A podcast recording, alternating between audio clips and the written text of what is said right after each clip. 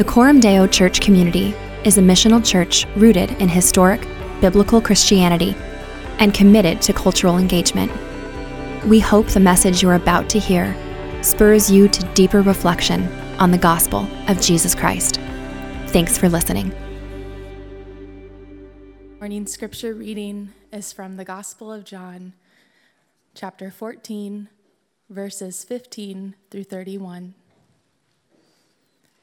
If you love me, you will keep my commandments, and I will ask the Father, and he will give you another helper to be with you forever, even the Spirit of truth, whom the world cannot receive because it neither sees him nor knows him. You know him, for he dwells with you and will be in you. I will not leave you as orphans, I will come to you. Yet a little while, and the world will see me no more, but you will see me. Because I live, you also will live. In that day, you will know that I am in my Father, and you in me, and I in you. Whoever has my commandments and keeps them, he it is who loves me. And he who loves me will be loved by my Father, and I will love him and manifest myself to him. Judas, not Iscariot, said to him, Lord, how is it that you will manifest yourself to us and not to the world? Jesus answered him, If anyone loves me, he will keep my word, and my Father will love him, and we will come to him and make our home with him. Whoever does not love me does not keep my words. And the word that you hear is not mine, but the Father's who sent me. These things I've spoken to you while I'm still with you. But the Helper, the Holy Spirit, whom the Father will send in my name, he will teach you all things and bring to your remembrance all that I have said to you. Peace I leave with you, my peace I give to you. Not as the world gives, do I give to you. Let not your hearts be troubled, neither let them be afraid. You heard me say to you, I am going away, and I will come to you. If you loved me, you would have rejoiced, because I am going to the Father, for the Father is greater than I. And now I have told you before it takes place, so that when it does take place, you may believe. I will no longer talk much with you, for the ruler of this world is coming. He has no claim on me, but I do as the Father commanded me, so that the world may know that I love the Father. Rise, let us go from here. This is the word of God for the people of God. Well, hey, everybody, my name's Bob, and uh, I get the privilege of preaching the Bible here at Deo. Um, you guys are going to have to learn to sit a little closer together, I guess. We got people out in the atrium. Hey, guys, how you guys doing out there? Good to see you all uh, it's all good. We can all fit, um, even if we got to put up chairs out there. I'm glad you're here this morning, um, and uh, it's a privilege to open the Word of God together, to worship God together, to consider what God has to say to us in His Word together. Uh, I don't know what brings you here. I don't know why you're here. Could be many different reasons. Let me tell you why I'm here, uh, why I uh, love being here. Um, I'm here because I want you to be a disciple of Jesus Christ. I want you to decide that Jesus is worth giving your entire life to. That half hearted, mediocre Christianity just is not really worth it.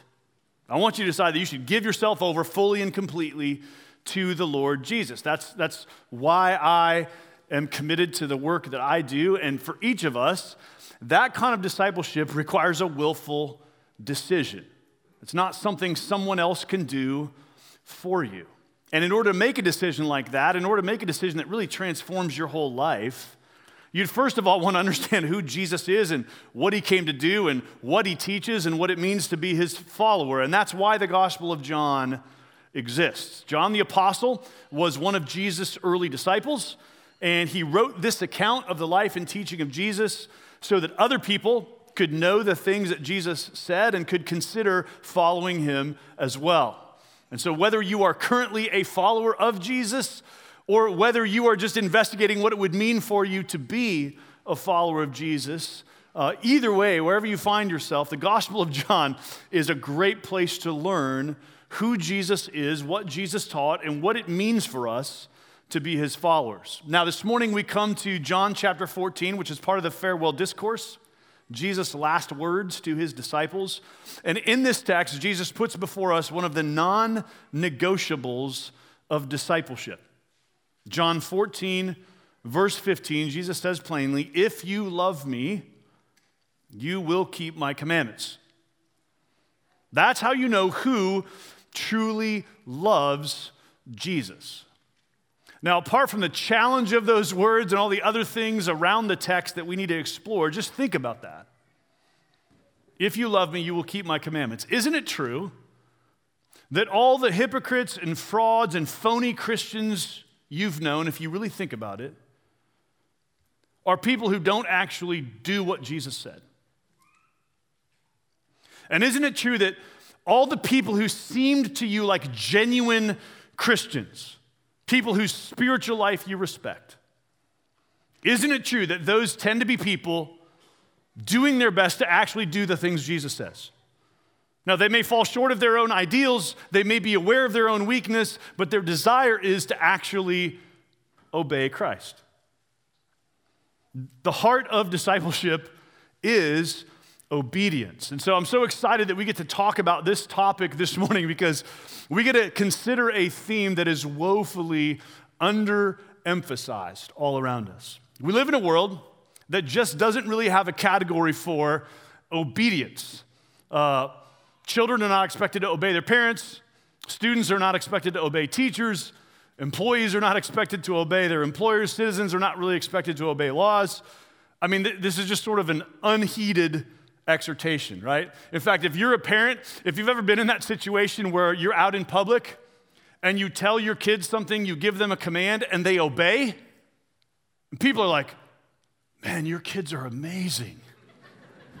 You're just like, no, they just actually obey. Like, that's what's weird is that I said something and they actually obey because no one actually expects that to really happen in the world anymore.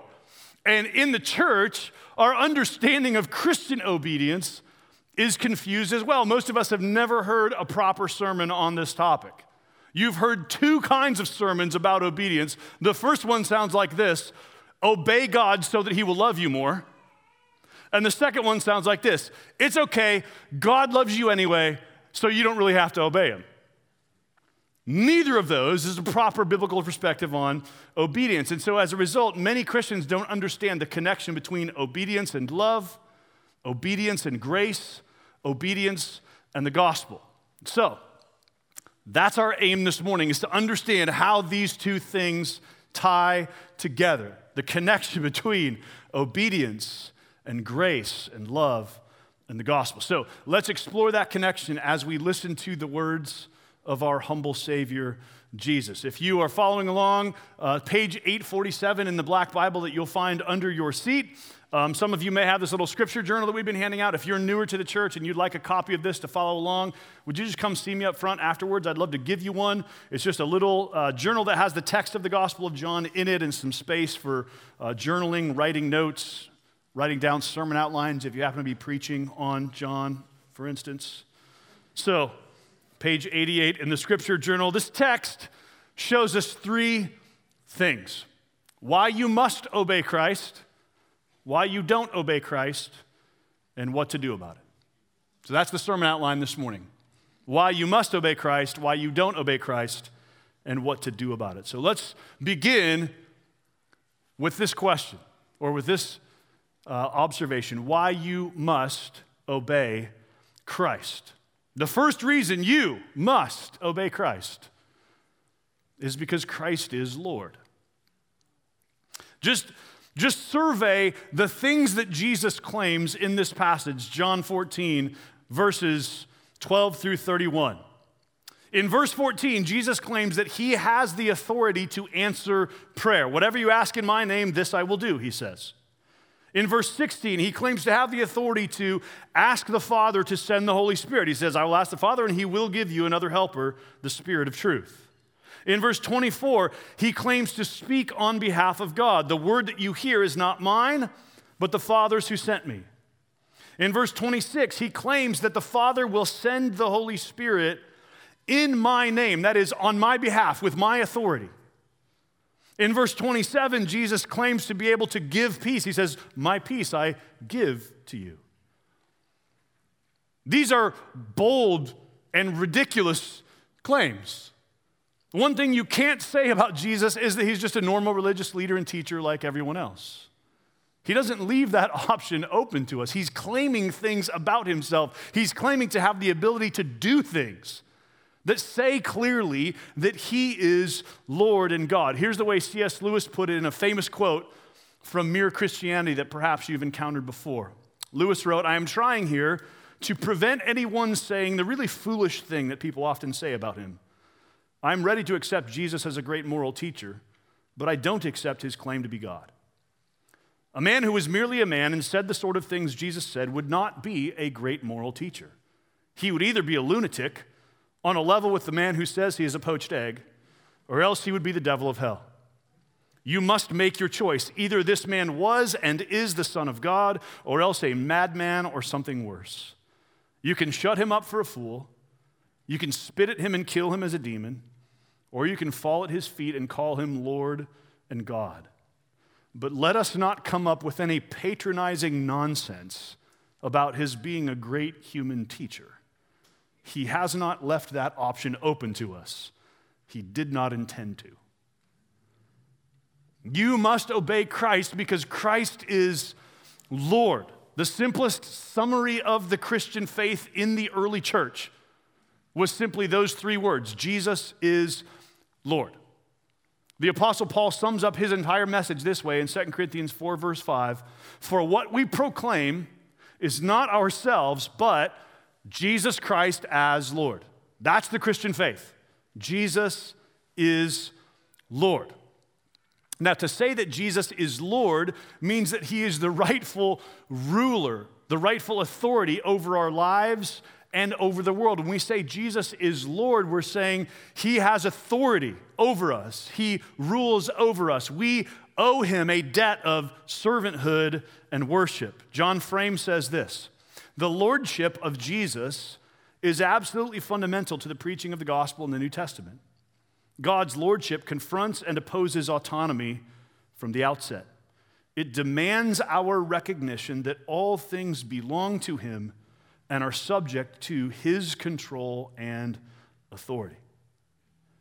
You must obey Jesus Christ because Jesus Christ is Lord. All authority in heaven and on earth has been given to him. He is before all things, and in him all things hold together. He is the head of the body, the church, that in everything he might be preeminent. God has highly exalted him and bestowed on him the name that is above every other name, that at the name of Jesus every knee should bow and every tongue confess that Jesus Christ is Lord. That's the first thing this text shows us is that you must obey Christ because Christ is Lord. Every human being has a responsibility to obey, to serve, to worship, and to submit to the Lord Jesus Christ. But second, this text shows us you must obey Christ, not just because he is Lord, but also because obedience is love.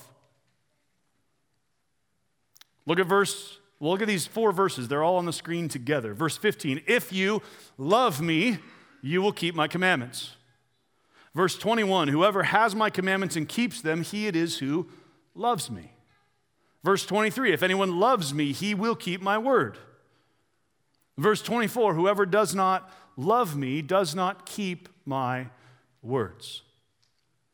You can't say that you love Christ if you do not obey him. Obedience is love. This is important for us to remember because we have turned love into a feeling. And so we think we love Christ if we feel certain things about him. Jesus says, No, no, you love me if you obey what I command. A few years ago, I was flying somewhere, I don't remember where, and I sat next to a guy on the plane who was from Africa.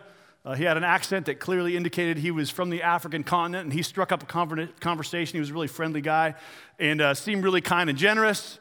And so uh, we had that five or 10 minute airplane conversation that you have, you know, until he finally got to the question So, what do you do for a living? Which I'm sure is a fine conversation for you because you're a lawyer or a salesman or a contractor. That conversation for me is where the conversation immediately gets awkward. Because as soon as I say I'm a pastor, you, it's about 30 seconds till the headphones go on, right? like that's the end of the conversation. So, um, in fact, I have, have started doing this thing. This happens enough to me, especially when I'm traveling, that I've started uh, trying to figure out all the other things I can say besides pastor. So, like a few, a few flights ago, I tried out, uh, I do a lot of marriage counseling. Uh, a flight before that, I tried out, I work in the nonprofit sector. Um, I just say whatever I can that's sort of true but not exactly true so that I can sort of keep the conversation going. The funniest thing that's happened, I was flying back from Portland and I was sitting next to this woman who was a hemp farmer. And I had used the like I work in the nonprofit sector thing, and she had just taken that. And then I'd ask her, What do you do? And she said, I'm a farmer. And I said, What do you farm? And she said, Marijuana. So then we had about a 30 minute conversation about marijuana farming. And then she goes back and follows up and is like, So what kind of nonprofit do you work for? and then we got into that spot. Where I was like, Well, I didn't have anything to say. I hadn't anticipated that. So I was like, Well, actually, I'm a pastor of a church. And she was like, Oh my gosh.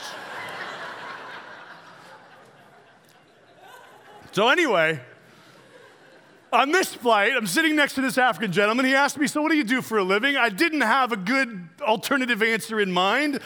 And so I said, uh, Actually, I'm a pastor of a church. And he said, Oh, that's so great. I love the Lord myself. And I, I just, I thought for a minute about how different that is from what most Americans would say. We would say something like, Oh, I go to church. Or even maybe, oh, I believe in God. This joyful brother's confession was, oh, I love the Lord myself.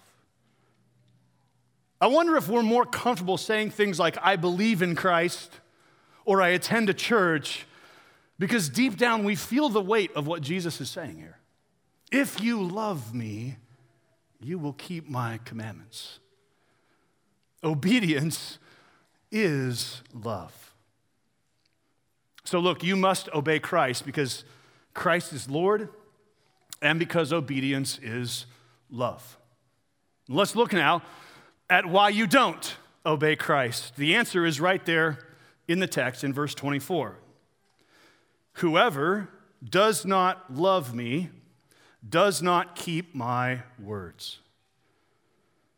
The reason you don't obey Christ is because you don't love Christ. And listen, you need to hear this on two levels. This is true in two different ways. On the one hand, there are many people in the world who simply do not love Christ. They have not come to him in faith. They have not had their hearts changed by his grace. They are not Christians. They do not love him. And so, of course, they do not keep his commandments. And when Jesus speaks of the world, these are the people he's talking about. The vast majority of people who do not believe him and do not follow him. So, of course, those who do not love Christ do not keep his words. But remember, in this conversation, he's talking specifically to the disciples. There are only 11 people in the room. He's talking to 11 disciples who have left everything to follow him, who do believe his word, and he's saying to them, Whoever has my commandments and keeps them, he is the one who loves me. So Jesus is saying to his disciples, obedience to Christ is rooted in love for Christ. And therefore, all of our failures of obedience are failures of love. I mean, this isn't the only time Jesus makes this connection. This is characteristic of Jesus' teaching. Remember that famous passage in the Gospel of Matthew where a lawyer asks Jesus, Jesus, what's the greatest commandment in the law? And he says, You shall love the Lord your God with all your heart and with all your soul and with all your mind. This is the great and first commandment. And a second is like it you shall love your neighbors yourself. On these two commandments depend all the law and the prophets. So, what Jesus is saying is every command God has given is summed up in these two and hangs on these two love God, love neighbor. All obedience to God comes down to love. And here's what that means it means that in your life, if every moment of every day you were loving the Lord your God with all of your heart and soul and mind and strength, if that were true at every moment, then you'd never break any of the other commandments. Every sin you commit is ultimately a failure to love God. And not only every sin, all the places of cowardice and fear in your life, every place where you're afraid to stand up for what's right, is a place where you don't love God as you should. All the places of foolishness and immaturity in your life, every place where you've failed to cultivate wisdom and temperance, is a place where you don't love God as you should. Whoever does not love me does not keep my words. If you are not keeping Jesus' words, you do not love him as you should. The biggest problem in your life, the biggest problem in my life, is our lack of love for God. Behind every other sin and every other struggle you have, and there are many, behind them all is a failure to love, a weakness of love. The thing you need more than anything else is a deeper, fuller, more vibrant love for Christ. So, Jesus is saying to his disciples two things. One, you must obey Christ. And two, the reason you don't is because you don't love him as you should. All your failures of obedience are failures of love. So, what should you do about it? Well, the answer is actually quite simple. So simple, it's not going to shock you at all when I say it, but we're going to build it out for a few minutes. What should you do about your failure to love God as you should? Well, you should repent and believe. Repentance and faith. That's the answer. To repent means to acknowledge your failure to obey Christ and your failure to love Christ. It's okay to be honest, friends. You don't love God as you ought. And God already knows that about you. So you might as well admit it to yourself, to Him, and to one another. This past week, I was sitting in my office here at the church building, uh, talking with an old friend who's in a bad spot. Uh, he's dealing with some addiction, some depression, some spiritual disillusionment, and relational turmoil. He asked if he could meet with me to get some counsel. So I was trying to just listen and also trying to discern where the Spirit of God might want me to nudge a bit. And I pressed into a couple places in our conversation that frustrated him and made him defensive. And so he became angry and raised his voice and said some sharp words. And I said some sharp words back which only worsened the situation, obviously. And in that moment, he got up out of his chair, walked out of my office, and left the building. And so I sat back in my chair and thought, what an amazing moment of pastoral success, right? I mean, when you are so helpful to people that they just get up and leave, that is shepherding at its finest. I should write a book, right? And because I had been meditating on this passage, this, these words of Jesus were fresh in my mind. And I just had to acknowledge in that moment, I failed to love that gentleman as well as I could because I had failed to love God with all my heart, soul, mind, and strength. What was going on horizontally, the reactivity, the defensiveness, the sharp words, were the things I was responding to rather than responding out of love for Christ. So, I repented, first to the Lord for the weakness of my love for him. And then to my friend, or to his voicemail more accurately, since he didn't answer when I called five minutes later, for my lack of gentleness toward him. Okay? That's just an average story from an average week. It's not a dramatic story. Something like that happens regularly now, not that exact thing. Sometimes I'm helpful when I sit and talk with people. But those are the kinds of things that are real in my life. And in your week, just like me, you likewise have failed to love God as you should, it's okay. You can admit it.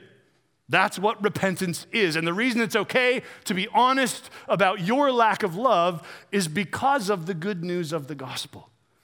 It's right here in John chapter 14, verses 16 and 17. Look what Jesus says to his disciples. And I will ask the Father, and he will give you another helper to be with you forever, even the Spirit of truth, whom the world cannot receive because it neither sees him nor knows him. You know him, for he dwells with you and will be in you. In order to understand what good news this is that Jesus is speaking, you've got to understand how this promise Jesus is making, the promise to send the Holy Spirit, is an upgrade from the previous operating system. Okay? So let's dial back the clock in our biblical theology. In the Old Testament, the Spirit of the Lord was given to specific people for specific purposes. So, for instance, the Spirit of the Lord rushed upon David from that day forward, says the book of 1 Samuel. The Spirit of the Lord fell upon me, says the prophet Ezekiel. Specific kings, specific prophets, specific rulers and leaders of God's people received the Spirit of the Lord in distinct moments for specific tasks. That's how the Spirit of the Lord functions in the Old Testament. But the Old Testament prophets also speak of a coming servant of the Lord who will come in the future and upon whom the Spirit of the Lord will rest and remain in a pronounced way. This is all throughout the prophetic literature. One of the most famous that we come back to every Christmas is in Isaiah chapter 11, verses 1 and 2, where Isaiah says, There shall come forth a shoot from the stump of Jesse, and a branch from his roots shall bear fruit, and the Spirit of the Lord shall rest upon him. The Spirit of wisdom and understanding, the Spirit of counsel and might, the Spirit of knowledge and the fear of the Lord. And with this servant, said the prophets, would come a day when God would pour out his spirit liberally on every one of his people, not just on specific leaders and rulers for specific tasks, but on everyone. The prophet Joel says this It shall come to pass afterward that I will pour out my spirit on all flesh. Your sons and your daughters shall prophesy, your old men shall dream dreams, and your young men shall see visions. Even on the male and female servants in those days, I will pour out my spirit. Jesus is saying to his disciples, that promise that the prophet Joel made I'm about to fulfill. I'm going to ask the Father, and He's going to pour out the Holy Spirit to be with you forever. Jesus is the long awaited, much anticipated servant of the Lord. Jesus is the shoot from the stump of Jesse. The Spirit of the Lord rests upon him. And in Jesus' death and resurrection, that day has come that the prophet spoke of when God will pour out his Spirit on everyone. Listen to how Herman Bavinck says it. By his resurrection and ascension, Christ is now in possession of the Spirit in his fullness. The Spirit of God the Father has become the Spirit of the Son, the Spirit of Christ, the Spirit who proceeds from Father and Son. On the basis of his perfect obedience, Christ obtained full and free command over the Holy Spirit and over all the gifts and powers of that Spirit. He can now share it with whom he will and in the measure that he will in the Spirit. And through the Spirit, Christ gives of himself and of his benefits to the church. Don't miss that last phrase. In the Spirit and through the Spirit, Christ gives of himself and of his benefits to the church. How do you get more of Christ? How do you get more of his benefits? through the Holy Spirit. See, friends, the good news is not merely that Jesus has died for your sin. The good news is that in his death and resurrection, Jesus has obtained full and free command over the Holy Spirit. He has received the anointing of the Spirit, and now he shares and gives the Holy Spirit with his people and to his people. Go back to the text of John 14 and notice how the theme of obedience is woven together with the theme of the Holy Spirit. In verse 15, Jesus says, If you love me, you will keep my commandments. And then verse 16, I will ask the Father, and he will give you another helper, the Spirit of truth. Verse 23, Jesus says, If anyone loves me, he will keep my word. Verse 26, the Holy Spirit, whom the Father will send in my name, will teach you all things and bring to your remembrance all that I have said to you. Do you see the connection? As we try to obey Christ and fall short, that should drive us to Christ to seek more of the Holy Spirit's grace and power. And as we experience through repentance and faith more of the Spirit's grace and power, it helps us to love God and obey His commands. Your lack of love helps you see your need for the Holy Spirit, and your dependence on the Holy Spirit helps you love and obey. These things work together. Why does Jesus say in this discourse to his disciples, hey, if you love me, you will obey me, and don't worry, I'm not going to leave you alone, I'm going to send the Holy Spirit? Because it's our lack of love, our lack of obedience that shows us our need for dependence, and it's our dependence and reliance on the Holy Spirit that enables our obedience. Here's how St. Augustine said it Without the Holy Spirit, we can neither love Christ nor keep his commandments. The less experience we have of the Spirit's presence, the less we can do. While the fuller our experience of the Spirit is, the greater is our ability. And so, this is no empty promise of Jesus. The promise is made to the one who does not have the Spirit that he may have him. And it is made to the one who does have the Spirit so that he may have him more abundantly.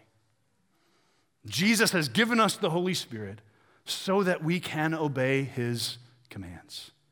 And it's only in seeking to obey his commands that we really experience communion, fellowship with the Holy Spirit. Do you know why many of us have a shallow experience of the Holy Spirit? Because we're not really zealous about obedience. Or the limits we have for our obedience are the limits of our own capacity. I'll obey God as long as I can kind of muster it up in my own strength, but when I get to the place where it feels like that's not working, I got no other resources.